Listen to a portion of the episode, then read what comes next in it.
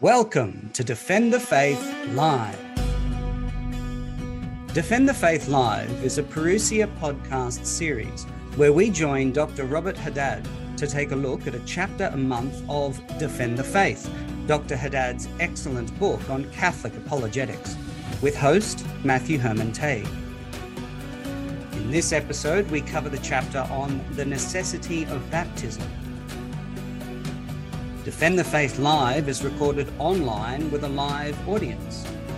To be part of the live online audience during these recordings and to interact in the private Q&A sessions that follow, please join the Parousia mailing list by visiting parousiamedia.com and clicking on mailing list to enter your details so we can email you the links. Parousia Podcast is produced in partnership with EWTN Asia Pacific and Voice of Charity Radio Australia.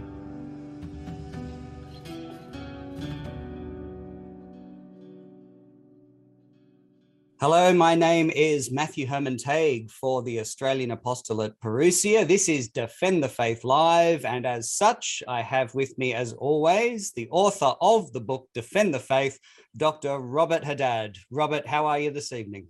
Oh, very good. Thanks, Matthew. Great to see you again. Yes, likewise. Uh, and I love that you said great to see you again, because as we're recording in May of 2022, uh, we've just uh, come off uh, Parousia's first fundraising dinner in three years.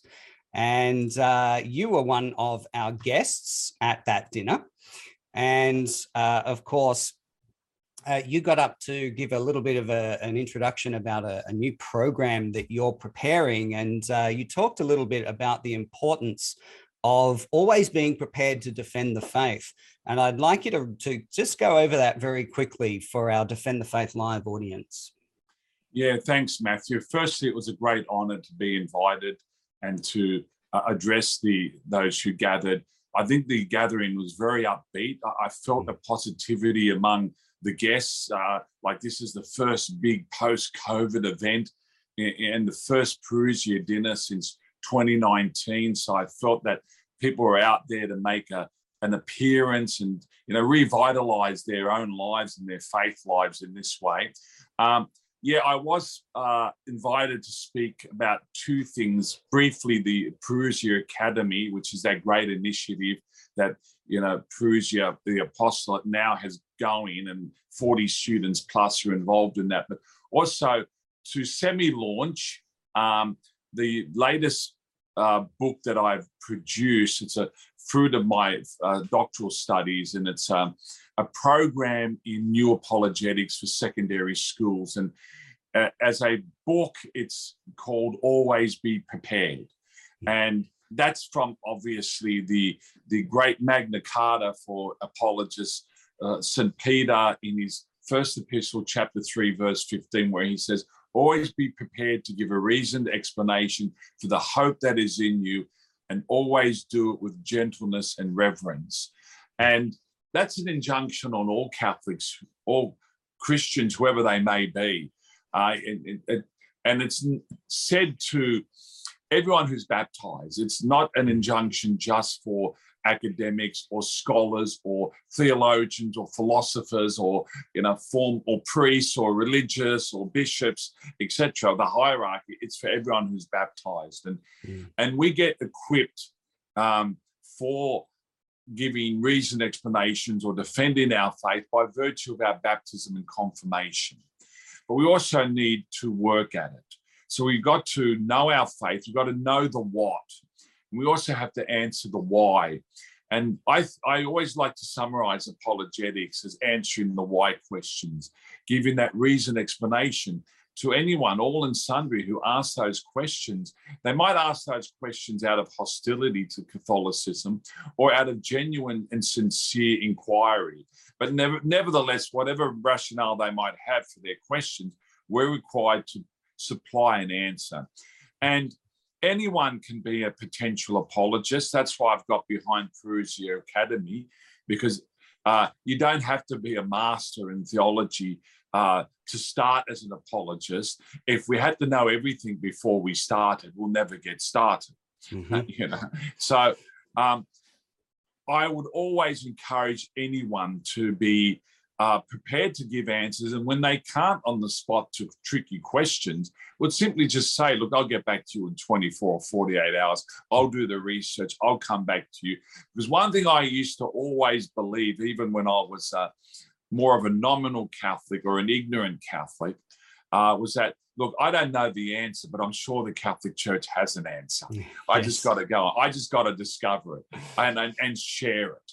And we're not doing enough by way of sharing and providing uh, the answers. We're not doing enough by way of catechesis hmm. uh, and in, informing our own people about our own faith. And we've got to do a lot more with regards to non Catholics in answering their sincere or even hostile questions for their mm-hmm. own benefit. So apologetics becomes a, service, an act of charity towards them. Amen. And uh, I shared with the room, and I'm going to share with our listeners uh, here tonight as well, uh, that you actually sat me down a while back and uh, and said exactly this to me, and really encouraged me to do more and, and and maybe even do some formal study and so on. And I shared with the room that I listed maybe 10 uh, different objections and you shot every single one of them down. So I told the room, look, if you don't think you can do this, if you think you're the wrong person to defend your faith, you know, I challenge you. Go and give your objections to Dr. Robert Haddad and see what happens. And so I want to cover just a couple of the objections that I gave you initially, mm. Robert. Um, one, of course, was that I'm 47 years old and therefore too old to start studying. What was your response, if you remember? Well, you're not dead yet. I can't remember exactly what I said. I'll give you a response now. 47, you're not dead yet. And who knows how many great years ahead of you have ahead of you. Mm-hmm. And uh, I think sometimes we uh, we are our own worst enemy. We mm-hmm. put ourselves down. Now there's unfor- there's an unfortunate tendency for people out of envy or jealousy to put people down and marginalize and you know exclude them but sometimes we are our own worst enemy and we we we have a a, a, a inferior inferiority complex we mm. put ourselves down when hey we all got the potential yeah. and we need to you know uh, grow those seeds of potential within us it's never a bad time to start. Yes, and never you, too late to start. Indeed, you Look, you also shared with me what age you were when you when you when you went back to study to start doing your doctorate, and when you finished it, and and how many years you had uh, been in study as well. So share that well, with our listeners. Yeah, I didn't get my first master's degree until I was 43 and a half. Okay. And I didn't start my doctorate until I was 53 and a half. Mm. And I finished my doctorate on the on the first of I submitted it on the first of May 2020 for examination. So then I was just shy of my 57th birthday. Okay. And now I'm just shy of my 58th birthday. Mm. I am so glad I got it look, the problem is, as I'm with at the risk of contradicting myself, I want to make it very clear you don't need formal qualifications to be an effective apologist. Amen. You need your baptism, your confirmation, you need the will, you need the desire, you need the passion, you need the enthusiasm, and then go run with that. You can do great things for God, Jesus Christ, His church, the Catholic faith, and Catholics and, and, all, all in sundry, okay? But the reason why we get formal qualifications is to get credibility in the eyes of those who uh, you know, would not look at us with such charity or mm-hmm. respect or, you know, etc. So when you have degrees under your belt, then people take more notice of what you're saying. And my supervisor, the great Professor Gerard O'Shea, who I, I do call great deliberately because I think he's one of the great heroes of Catholic education in this country in the modern age, as well as being a supreme gentleman. Um, he said it to me very frankly, knowing that I do work in you know, Catholic education uh, and been doing it for over 30 years and uh, apologetics part time on the side. He said to me, Robert, no one's going to listen to you unless you have a doctorate.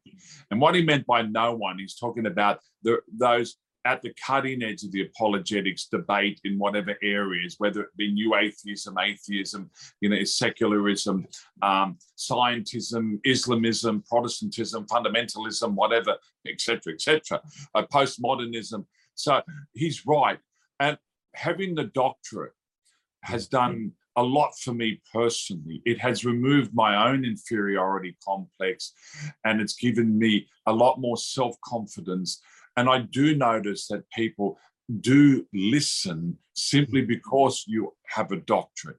And I, I hope I never fall into pride or conceit and believe myself to be superior because I have a doctorate. I am not superior. It's just that mm. I meet the, I better meet the opposition who don't have regard for you unless you've got an, a, a doctorate. You see, there are much greater apologists in the world than me We've got Tim Staples, we've got Dynamic Deacon, we've got Trent Horn, we've got Karlo Broussard, and there's a host of others. Okay, mm-hmm. um, but I'm now more upbeat about my own prospects and more eager to do more in the area of apologetics because I have got these qualifications. Yeah, and uh, after we'd had that conversation, I kind of used that conversation to launch my my next objection, which was, well, well, there you go, Robert. I mean, who am I? You know, surely there's an army of people who are already coming up through the ranks who are doing their masters and doing their doctorates. So, you know, surely I'm not needed. Well, there, there, there is not an army. There's a trickle, mm-hmm. and a lot of those people who are doing those degrees are doing it for professional reasons in there to be qualified as teachers or theologians etc and the vast majority of them are not focused on apologetics as such. They'll be working in other areas of theology or religious education. So the, the argument is there's plenty of people out there lining up and coming forth as apologists is not correct. In fact, we have an incredible lack of apologists. Now, there's 5 million Catholics in this country, or nominally so. We should have one apologist for every thousand Catholics. Hmm. We should have 5,000. Where are they? Yeah. I can name maybe 10. Mm-hmm. I'm talking about people who are active part time or full time in this country. That's the crisis. Yeah, we we we are lacking them, and who, who it doesn't matter if you're religious, clerical, or lay. You got that passion, make it happen. Mm. I mean, we saw Catholic Answers start in America through a, a lay Catholic lawyer in Karl Keating. We saw apologetics rise in this country and then and then gain uh, bloom in Britain and in the United States as a result of a 16 year old Protestant who converted to Catholicism uh, and became a lay Catholic apologist, standing on soapboxes in, in the Domain in Sydney and Hyde Park in London, namely Frank Sheed. Hmm. Uh, and his legacy ha- has lived on decades after he died. Uh, you can do great things for God, and we must not put limits on ourselves. Hmm. Absolutely. And as you say, you know, it is by virtue of our baptism and our confirmation that we are called to be evangelists. Too many Catholics think that that is the job of the priest. Uh, but the job of the priest, of course, is to preach the gospel, administer the sacraments, and to give pastoral care to the people in order to enable them to be the ones who go out and evangelize the world. Yeah, well, yeah. too many Catholics are pray, pay, and obey. Yeah. Um, and they're the ones who practice. There's 90% who aren't even practicing at all. Hmm. And, um, well, as I said, baptism, confirmation, we underplay it. The old textbooks say that confirmation makes you a, a soldier of Christ. Hmm. Well, there's a big war out there. Amen. Where are the soldiers? Amen. All right. Well, speaking of learning and defending our faith, speaking of apologetics, and speaking of baptism, it's time to get stuck into our subject for this uh, for this evening. And just a reminder that this podcast is the companion to the book that we're going through. So uh, the best thing you can do is go to the Parousia website, get a copy of this book. All right and stick your head in it, stick your nose in it, spend some time in it. These podcasts are just there as sort of uh, an extra bonus. And of course, these live sessions with a live audience are an added bonus because you can start studying this stuff and come along and join the live audience and then chat to Robert afterwards and ask his uh, ask him lots and lots of questions. Okay. So our uh, our subject this time around is the necessity of baptism. So, Robert, I wonder if you would define the word baptism for us to get us started. Well, it's from the Greek baptizein, and that means to be immersed under water. Hmm. Um, it's a pre Christian world, word. It comes into Christianity because of the uh, what we read about in the Gospels concerning the baptism that John the Baptist conducted in the River Jordan uh, as he prepared a people for the coming of the Messiah and of course Jesus' own injunction to the disciples in the Great Commission to baptize all nations. And that's a water baptism. Now, the baptism of John the Baptist and, and Jesus are two different baptisms. One sacramental, one is um, more a, a, baptism for uh, repentance. That's John the Baptist. While Jesus' baptism is a baptism for forgiveness of sins and it's sacramental. But there was baptisms in the ancient world. Hmm. Um, there was water baptism and blood baptism practiced in Mithraism as an Eastern religion that spread across the Roman Empire from east to west, particularly in the second century AD. Um, the Martyr, St. Justin Martyr spoke about their baptism as, as something that was inspired by the by the devil to preempt Christianity. But hmm. um, you, you see in the movie uh, Gladiator, there's a scene there where, for the first time, when Maximus is coming out with the other gladiators into that local arena there in North Africa, uh, they pass through a, a shower of blood.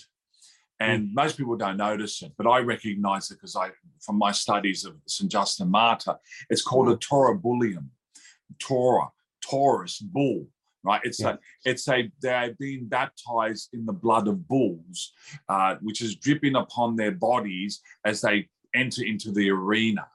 Uh, so there's, there's always been baptism uh, mm. of different forms in different religions.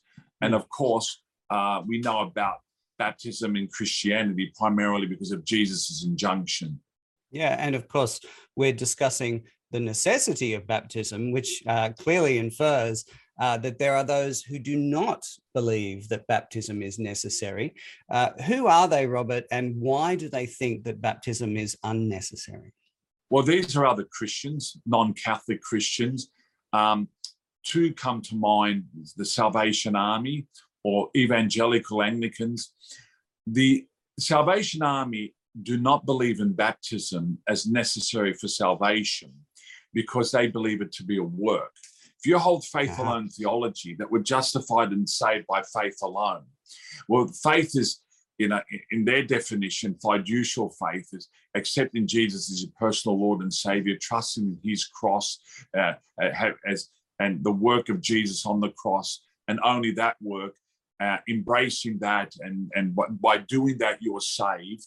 Um, well, then you don't need anything else. And something like an external ritual involving actions and words, in addition to the act of faith, contradicts faith alone theology. Uh, and and they class it as a work and therefore not necessary. For evangelical Anglicans, they're not that radical. They do baptize, um, and but they hold it to be just an injunction. It's not necessary for salvation as such. Like like the um, Salvation Army, they certainly adhere strictly to faith alone theology. Uh, but they do baptize because they see Jesus commanding it in the Gospels, and um, they do it as one of those injunctions of Jesus, an exhortation of his, one of his counsels. Mm-hmm. So if you do it, that's great. But if you don't do it, that's not, uh, that doesn't endanger your salvation. Uh, but we as Catholics, of course, believe in the necessity of baptism. And even in the book, you've given us a quote from the Council of Trent. Uh, quote, if anyone says that baptism is free, that is not necessary for salvation, let him be anathema. Uh, that's that's another word I wouldn't mind you defining for us, Robert. We do see the word anathema bandied about uh, a bit today. Could you explain to us what this anathema is? Yeah, well, the word anathema is a very severe word. It means, strictly speaking, it means cursed or cut mm. off. So, in the time of the Protestant Reformation, we have the Council of Trent. So, that decree is uh, around 1547. And there were some of the so-called reformers, as I call them, were obviously advocating in the early years of the Reformation that baptism is either not necessary or optional. Um, that's why that the, the, Council of Trent used the term "free." That is, you're free as to whether you you uh, receive it or not, or administer it or not. But the Council of Trent isn't making up its own doctrine here. It's mm-hmm. asserting that uh, baptism is necessary for salvation because Jesus commands it. When he says, Go forth, baptize all nations, and this is recorded in Matthew, you know, chapter mm. 28, verse 19, etc.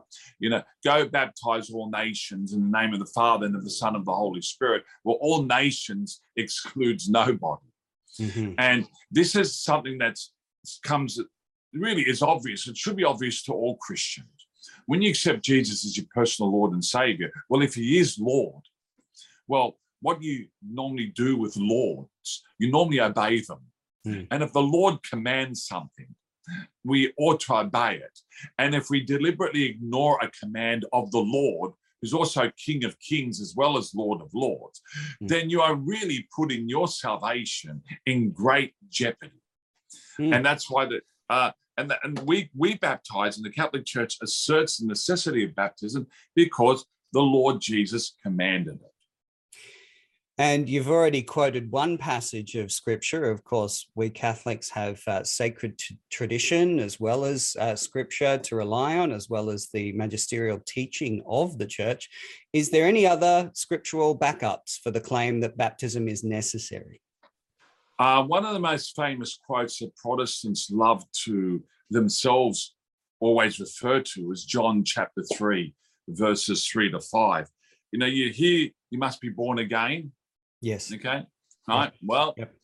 unfortunately, most Protestants, for some reason, and I can't explain why, never give us the whole quote. Jesus says you must be born again of water and the Spirit. Mm. And tradition, the apostolic tradition, and what we read in the fathers of the church is unanimous in in teaching that water and the spirit here refers to the water baptism of Jesus Christ. Um, and so, you know, you must be you must be born again. There's an imperative there of water and the spirit. Now, I remember once I was in a debate in a house this is back in 1999, where the Protestant minister said to me, "Our water in the spirit means the human body, uh, body and soul. Water, because the body is 90% water. Hmm. And spirit is a human soul. So born again for them, he's arguing again that born again is simply a the renovation of mind and heart and will, and that's absolutely necessary. Mm-hmm. no doubt about it. Mm-hmm. It's core necessity for our authentic conversions to Jesus Christ. But of the water and the spirit is an initial reference. Uh, the language is not theological, it's not sacramental theology here that Jesus is giving us, but it obviously refers to water as water and the Holy Spirit working with the water as an instrumental cause to infuse the life of grace into us. So that's the first quote. John 3 verses. and, and if yeah if I if three and five isn't it? And and yeah. if I may uh, you know um is the is the water something that comes first and then the spirit later? You know we we hear even in some catholic circles talking about uh, baptism in the spirit. So is it a two step process? Is that what confirmation does or is something different happening here? Well with with baptism, it's simultaneous. Aha. So you, the spirit pour the water, the water. Right. Yeah, you pour the water or you immerse the candidate in water. At the same time, you're reciting the words, I baptize you in the name of the Father and Son of the Holy Spirit. So the matter is the water, the form are the words. We are not free to change the water to tomato sauce or change the words to, you know, in the name of the Lord Jesus or or creator, um, savior, uh, sanctify or redeemer, sanctify, as some people have done. We can't change the element, the matter, or the or the form, the words. It's simultaneous, and when they those two occur simultaneously, the Holy Spirit. Uh, uh, as uncreated grace and the gifts of the Holy Spirit, created grace, are infused into the soul. But the Mm. other quote I want to give you Yes, that please. emphasizes the necessity of baptism is one of Jesus's own a last words said on the cross. He who believes and is baptized. No, sorry. The last words of Jesus before he sends into heaven. Mhm. Mark 16, 16. He who believes and is baptized will be saved. He who does not believe shall be condemned. And and you mentioned you mentioned the word work before because when when i and this was one of the ones i discovered on my own journey home it, it seems to me that baptism is a work of faith am i getting that right Well, it's an action. It's it's Okay. something. Of course, we're human beings. We're not purely spiritual beings. We mm. we have a body, okay, and a soul, and we're a composite. We're mixed spirits, and so we always engage in actions. And of course, Jesus elsewhere said, "Do this in memory of me." Yeah. There's another command: do this. Okay. Jesus then sent the disciples. They also anointed people with oil who were sick.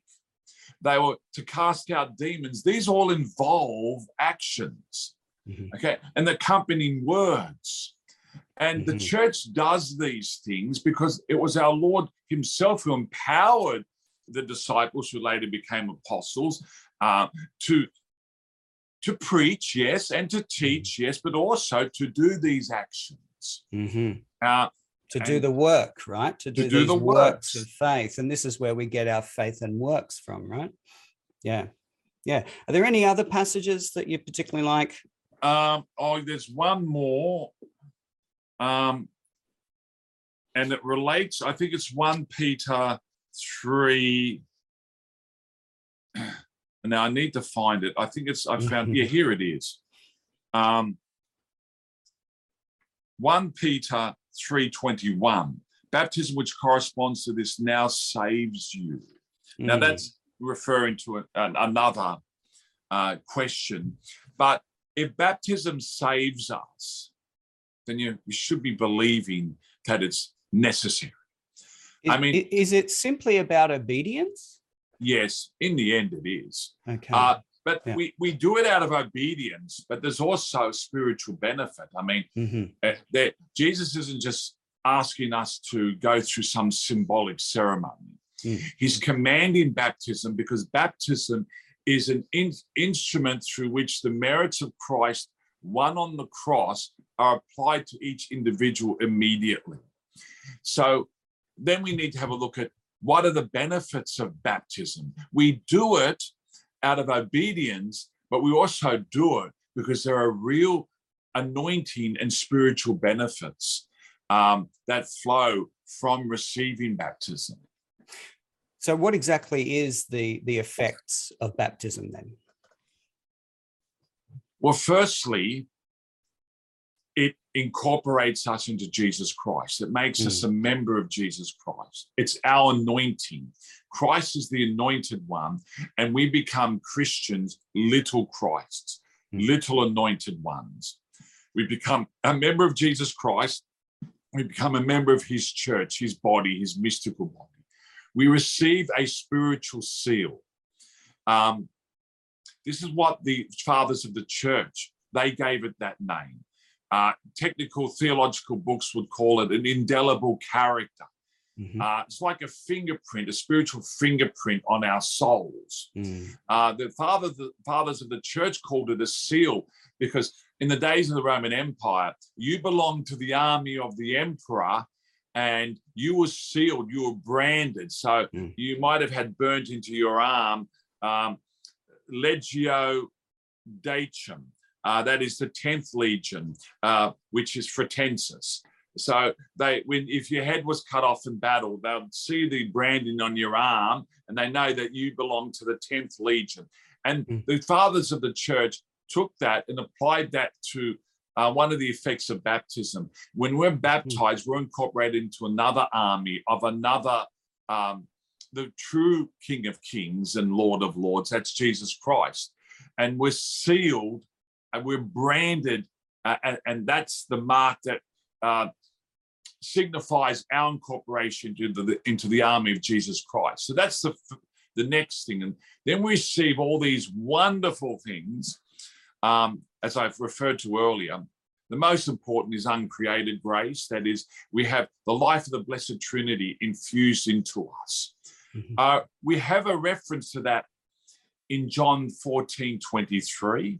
Mhm. Um, if you love me, my Father will love you, and we'll come and make our abode in you. That's the life of the Trinity within us. Jesus also spoke, I think there are references off the top of my head in John 4, John 7, about the, the life of the Christian flowing within him as like uh, waters overflowing. Mm. That's another reference to the life of the Holy Spirit. St. Paul uses the term temple of the Holy Spirit repeatedly in his epistles. Then we receive created gifts, created graces to assist us in our Christian lives. And they are what we call theological and moral virtues. Theological virtues to assist us in our relationship directly with God. And they're the infused theological virtues of faith, hope, and love, and the infused moral virtues of uh, temperance, fortitude, prudence, and justice. I'm going quickly here because these are topics in their own right. Mhm. Then we receive the seven gifts of the Holy Spirit. Uh, that is the they they sum up the the benefits of baptism. And as someone now who's been brought into a new relationship with God, uh, we get a right to actual graces from God. We're in a new status, a new situation, and God will give us the graces to be to be that faithful Christian, the actual graces, uh, sufficient graces to be faithful for the rest of our lives. And uh, there's a relationship between baptism and sin too, I believe. Well, I forgot that point. yes, thank you for reminding me. Yes, I was I was trying to do it subtly, Robert. You Yeah, you, you, yeah. you called attention to yourself there. Yeah, Well, baptism, in receiving all these wonderful things, we actually are forgiven of original sin. Mm. Because we had these gifts originally before the fall. Adam and Eve had those gifts. Adam was the repository of all graces uh, for the whole of humanity, and they are to be passed on through natural generation. He bankrupted himself, same as Eve, and they bankrupted the whole of humanity. So, baptism um, gives us a restoration of what God intended intended us to have from the beginning. So, baptism washes away sin. It Mm. forgives sins. It, Mm. it re- re- infuses in, into us the life of grace. Um, and if you're an adult and you receive baptism, you not only have original sin forgiven, but all actual sins forgiven, mortal and venial, and all temporal punishment due to sin uh, remitted. So if you die immediately after baptism, you go straight to heaven. In fact, in the in the early church, many of them put off baptism for this very reason, didn't they? Yeah, and in doing so, that probably illustrated um, an, a rather impoverished understanding of the sacrament of penance. Mm. Um, because really, and I know one classic case was Constantine. He put off his baptism until his deathbed uh, as the first Christian emperor. But if you have a proper understanding of the sacrament of penance and its power, then you know you wouldn't be delaying baptism. Because if you do fall seriously after uh, baptism, well, we've got the, the pit stop. I call it, I like to call it the pit stop of of the race of life. We're all I in a it. race. Yeah. It's a Quick- fast-paced life, and Yeah. we uh, we crash. Sometimes we crash terribly. And what's Mhm. our pit stop? Well, Yeah. it's a sacrament of penance. Okay, so it's a quick change of the tires. Uh, in this analogy, is the Eucharist the fuel then, or or, or Well, does the analogy say- break down here? I, I would have to say it is. I would Um, have to say it- excellent. as an analogous Yes. Yes, comparison. Yeah. No Yes. point in putting fuel in until the, the tires are changed, though, right, Robert? All right. We need to be in a state of grace to receive the Eucharist. Yeah, of course. now it seems to me that there's a lot going on in baptism here and we're, we're, we're actually receiving quite a bit here but there are those who would say that that baptism is no more than like the washing of skin and you know not even that it's just kind of pouring water over the skin or just going under the water and coming out again that it really doesn't do anything it doesn't even forgive sins what would you say to that Yeah, well, I've I have had I've received that objection Mm. uh, personally in in private debates, but I'd like to refer people to the Acts of the Apostles. Um, I'm going to read you two quotes from the Acts of the Apostles, and the first one is Acts two thirty eight. And Peter said to them, "Repent and be baptized, every one of you, in the name of Jesus Christ, for the forgiveness of your sins." and you shall receive the gift of the Holy Spirit. So we see there, this is at Pentecost, Peter's first public preaching, very successful, thousands of converts. He connects directly baptism, the baptism of Jesus Christ, with the forgiveness of sins and the infusion of the life of uncreated grace. And then we go to another verse in the Acts of the Apostles, chapter 22, 16. And we have some um, St. Paul saying, And now why do you wait? Rise and be baptized and wash away your sins, calling on his name. Again, directly linking baptism with the washing away of our sins. And, and another quote I'll give you back to um, the one I referred earlier. 1 Peter 3:21 baptism which corresponds to this now saves you not as a removal of dirt from the body, but as an appeal to God for a clear conscience through the resurrection of Jesus Christ. So St. Peter almost directs, uh, answers your direction, sorry, your objection directly. Uh, baptism saves us. Hold on, Mhm. isn't it Jesus who saves us? Yes, Mm. it's Jesus who saves us. But baptism applies the merits of Jesus that he won for us on the cross immediately to us, directly to each one of his believers. And it saves us because it forgives sin. It Mm. forgives original sin and all actual sins. And as St. Peter says, it's not simply a washing that removes dirt from the body. It is an appeal to God for a clear conscience, meaning that once we're washed, once we're forgiven of sin, we have a clear conscience before God. Okay, so that, that's they're the three quotes I'll give you there. Yeah. Is this the same as regeneration? A word that Yeah. comes up quite a bit when you're, you're studying this sort of stuff? Yeah, regeneration. Yeah. And We- is it and, and what's the relationship? Because I know um, many Protestants believe that there's kind of this one-time uh, point in history where you believe in Jesus Christ and and you're saved from that moment, and then it's once saved, always saved, and there may or may not be sanctification going on, but the regeneration is is a point in time. But you're saying that uh, baptism and regeneration are actually uh, intricately, intricately linked, right? Well, we talk. We all believe in being need to be born again. Yeah. And back on John three verses three to five, you must be born again of water and the Spirit. It is water and the Spirit that is Christian baptism that uh, makes us born again. Regeneration, being regenerated, is being born again. Regeneration. Now, the Greek word here, I'm looking at it here, um, palingenesia. Born, it's regenerated. What's what's been regenerated? We were generated with Adam and Eve, with the life of God. That was lost because of original sin. We are conceived and born in original sin. So to be regenerated is to receive again something that was meant for us but was lost. And what is the regeneration? It is being infused with the life of God, uncreated grace and created grace. That's what interiorly transforms us. Then the question is, well, where's that in the Bible? Mhm, Regeneration. Well, I go to Titus 3, verses 5 to 6. Now, mhm. if you, I'll read this quote in full. He saved us not because of deeds done by us in righteousness. Okay, so salvation is a gift, Mhm. unmerited. That is Catholic teaching. But in virtue of his own mercy, yeah, the, the, the graciousness of God, by the washing of regeneration. What's this Mm. washing? Mm. Baptism.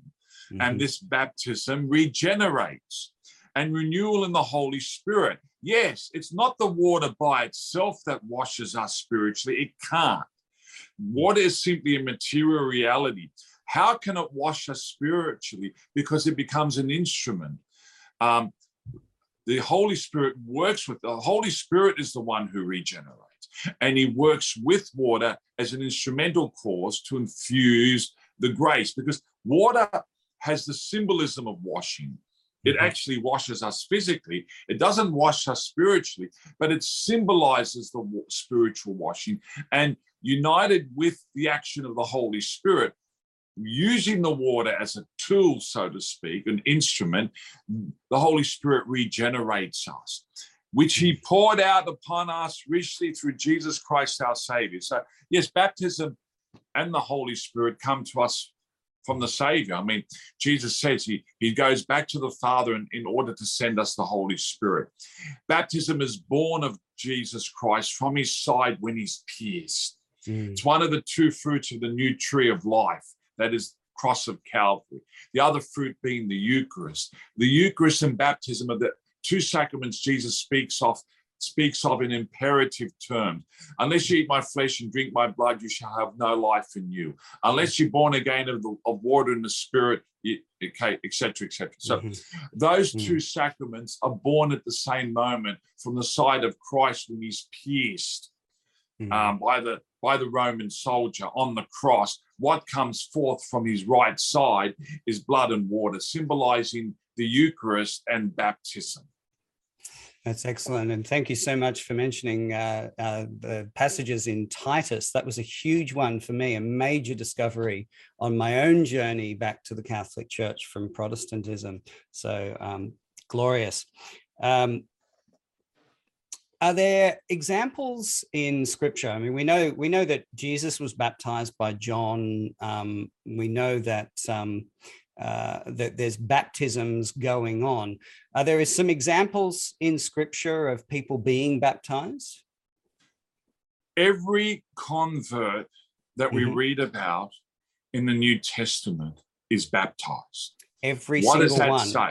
yeah Hmm? every every single Every- one Everyone Wow. we read about by name.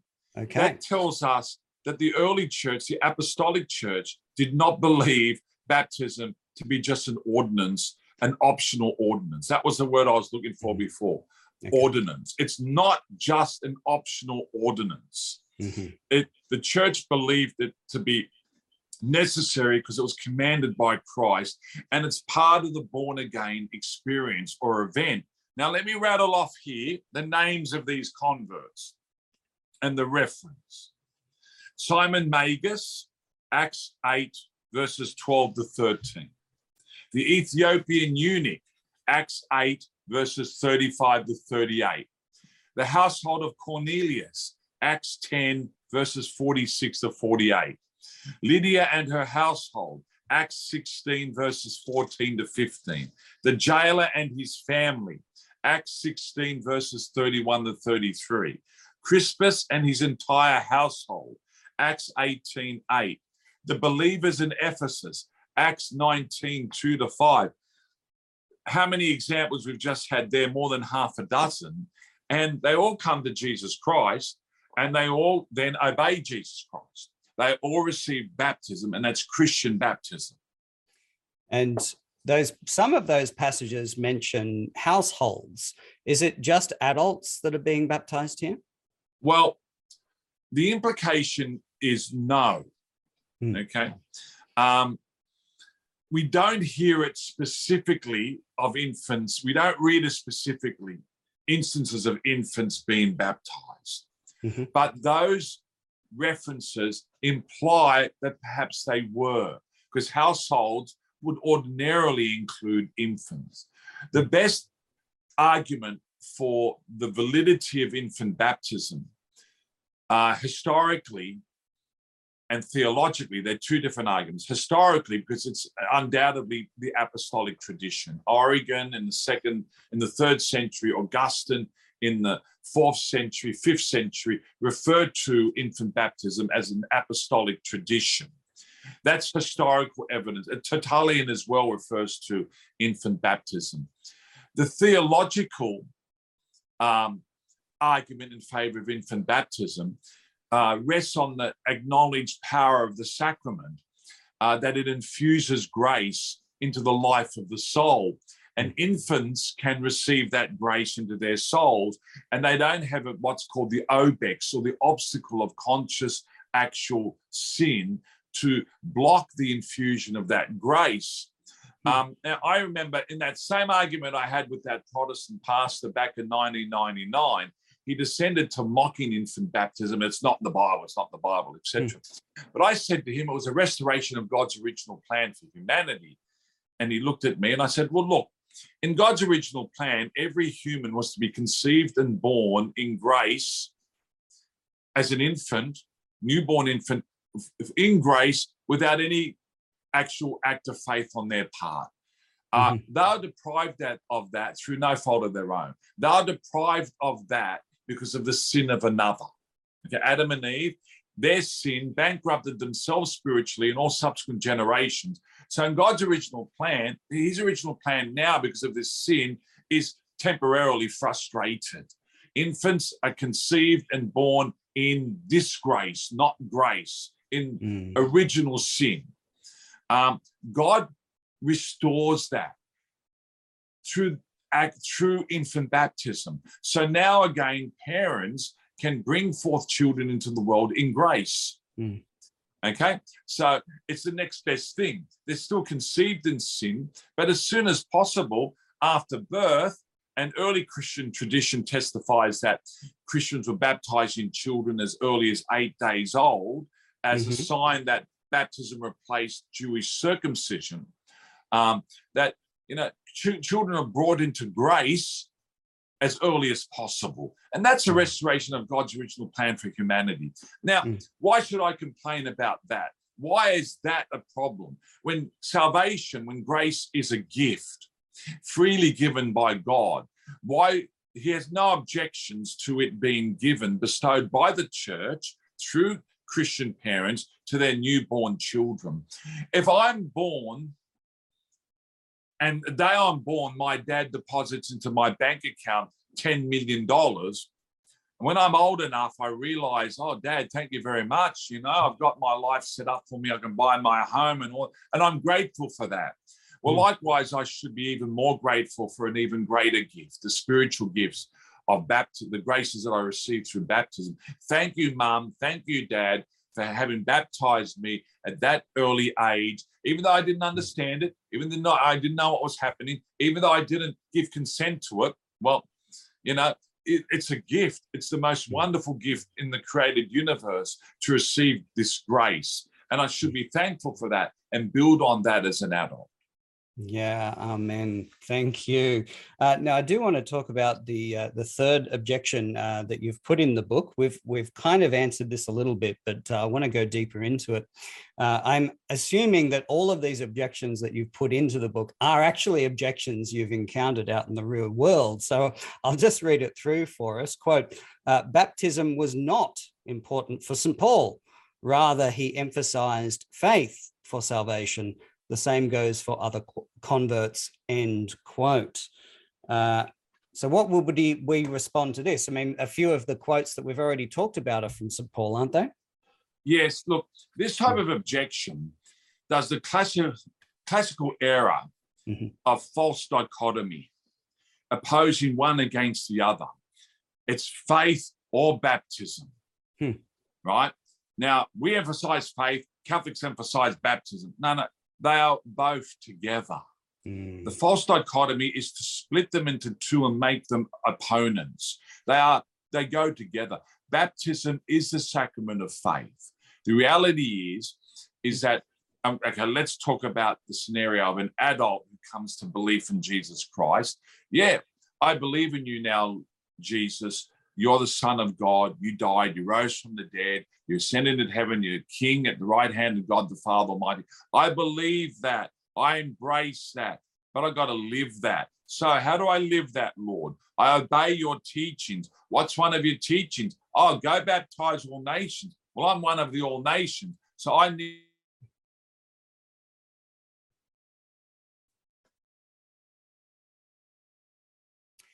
Robert, could you check your audio? I've lost your audio at this end.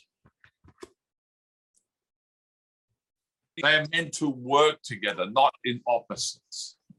Sorry, Robert, we lost your audio for a second. Could you repeat that, please? Yeah, I, I had an incoming call. All right. Now, so, um, which rarely happens, but okay, let's repeat that. That's all right. Did you get the point about the fact that they are not opposites? That Yes. faith and uh, and baptism, the the argument that somehow it's one or the other is a false dichotomy because it Mhm. places the two in opposition to each other, one or the other. No, no, no. It is faith and baptism because when we come to faith in Christ, we want to obey Him. He commands baptism. Baptize all nations. I'm one of the all nations. I ought to receive this baptism that Christ commands. Um, and that seals me formally as a member of Christ, a member of the church. It completes the conversion that began in my heart, in my mind, and now I'm sealed. I, I'm a member of the church, as I said, and it's like the hand and the glove. Mhm. The two go together. Okay, faith is the hand, baptism is the glove. Mm, okay. Earlier, you mentioned that uh, the def- one of the, the the definition of baptism is to be immersed in water. So, is full immersion necessary for baptism to take place? Well, yeah, this is interesting. There are arguments out there, Protestant arguments that baptism is not necessary.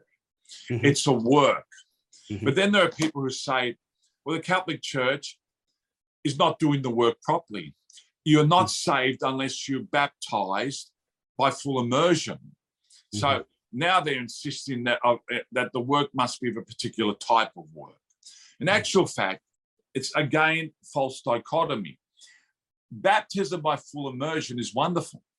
It's valid.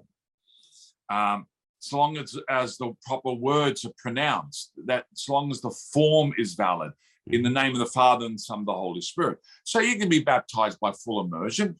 We see in the ancient church there were plenty of baptismal fonts, uh, still is, is surviving today from you know the, the third, fourth, fifth centuries, where obviously adults stepped into the waters of baptism, you know, baptized in the name of the Father and Son of the Holy Spirit, and then emer- uh, emerged out, Mhm. etc. And they looked after, you know, deacons or deaconesses, uh, you know, whether they are male or female. And but baptism is also valid if it's just sprinkled or poured upon the candidate. And what's the evidence for this? Well, firstly, there's Old Testament evidence. Mhm. Um, baptism was referred to by the prophet Ezekiel, you know, um, in the sixth century BC, and he writes as follows. Um, I've got it in two places here. I'll try and give you the full version. Uh, yeah, the prophet Ezekiel foretold that the Lord will one day, quote, sprinkle clean water upon you, sprinkle, and you shall be clean from all your uncleanliness. And that's Ezekiel 36, verses 25 to 26. So there we see a prophecy relating to baptism where the term of the prophet is sprinkle. The Lord will sprinkle you. Now, we also have testimony from that's implied from the scriptures. So we have, when we look at the conversion and baptism of 3,000 people on the day of Pentecost, uh, that followed from St. Peter's preaching. Um, they weren't running, and I've been to Jerusalem, they're not running waters, they're not running rivers through Jerusalem. Mhm. So, how do you baptize 3,000 of them in a single day? Hmm. And most probably, these 3,000 uh, would have had water poured or sprinkled upon them. with the appropriate words. Uh, we have Acts 9 18 and Acts 22 16. St. Paul is baptized after he rose in the house of Ananias. In Acts 10 47 48, St. Peter baptizes Cornelius and his household. Now, most likely, in these baptisms done within homes would have been baptism by sprinkling or um, pouring water upon the candidate because most homes in the ancient world in this part of the world didn't have large bathtubs hmm. and my my last point i'll refer to the didache which is an ancient text um, from the end of the first century written somewhere between ad 90 and, and 150 it says speaking about baptism, it says, if you have, okay, I'll read the whole quote if you bear mm. with me for a moment. Yes, Baptize please. thus. After foregoing instructions, after the foregoing instructions, baptize in the name of the Father and of the Son and of the Holy Spirit in living water, that's flowing water. If you have no living water, then baptize in other water. If you are not able in cold, then in warm. Hmm. If you have neither, pour water three times on the head in the name of the Father and Son of the Holy Spirit. Before the baptism, let the one baptizing and the one to be baptized fast, as also any others who are able. Now, you see there, this is evidence of the early church, the apostolic church, or the um, immediate sub apostolic church, that they had a variety of baptismal practices. The words remain the same in the name of the Father and Son of the Holy Spirit. But the, it could have been by full immersion or pouring or sprinkling. Right. Excellent. Excellent. You're still there, Matthew? As long as you can still Can you hear me, Robert? I can hear you. Oh, good. In that case, we'll just keep going. We'll just look at my frozen face. So, did you have any more to say on that subject? No, um, that's that's all I need to say about full immersion. Excellent. Now, you have also talked a little bit about, uh, and and as many of us know, with our sacraments, you you need correct matter, correct form, and correct intent. We've already talked about, and the form being, uh, I baptize you in the name of the Father and of the Son and of the Holy Spirit. Uh, what about baptism in the name of Jesus? Well, yes. And that's referred to quite a few times in the Acts of the Apostles, and specific references are in Acts 2 38 39. I've already read that. Acts 8 16, Acts 10 48, Acts 19 1 to 5, Acts 22 16. Now, um, as a consequence of reading these verses, a number of Protestant denominations automatically just baptize their candidates in the name of the Lord Jesus, and they say they be most true to Scripture. And let's read Acts 2 38 39. And Peter said to them, Repent and be baptized, every one of you, in the name of, the, of Jesus Christ, for the forgiveness of your sins, and you shall receive the gift of the Holy Spirit, as I read earlier. So be baptized, every one of you, in the name of Jesus Christ. So Catholics and other traditional Christians baptized in the name of the Father and Son of the Holy Spirit. They're not mm-hmm. doing what the early Christians did, so their baptisms, baptisms are invalid. Hmm. Uh, but the argument here is that in the name of, the, of Jesus Christ is simply a term that means in the baptism of Jesus Christ um, as distinct, say, from the baptism of John the Baptist or any other form of baptism that existed in other religions. Mm-hmm. And the baptism of Jesus Christ is what he commanded. Mm-hmm. And we know what he commanded in Matthew 28, verse 19 onwards go baptize all nations in the name, that's, that's a singular onoma in Greek, onoma meaning name, it's singular. In one name. And what's that name? In the name of the Father and of the Son and of the Holy Spirit. And uh, we have actually had examples uh, recently in the Catholic Church where uh, changing of those words has actually resulted in invalid baptism.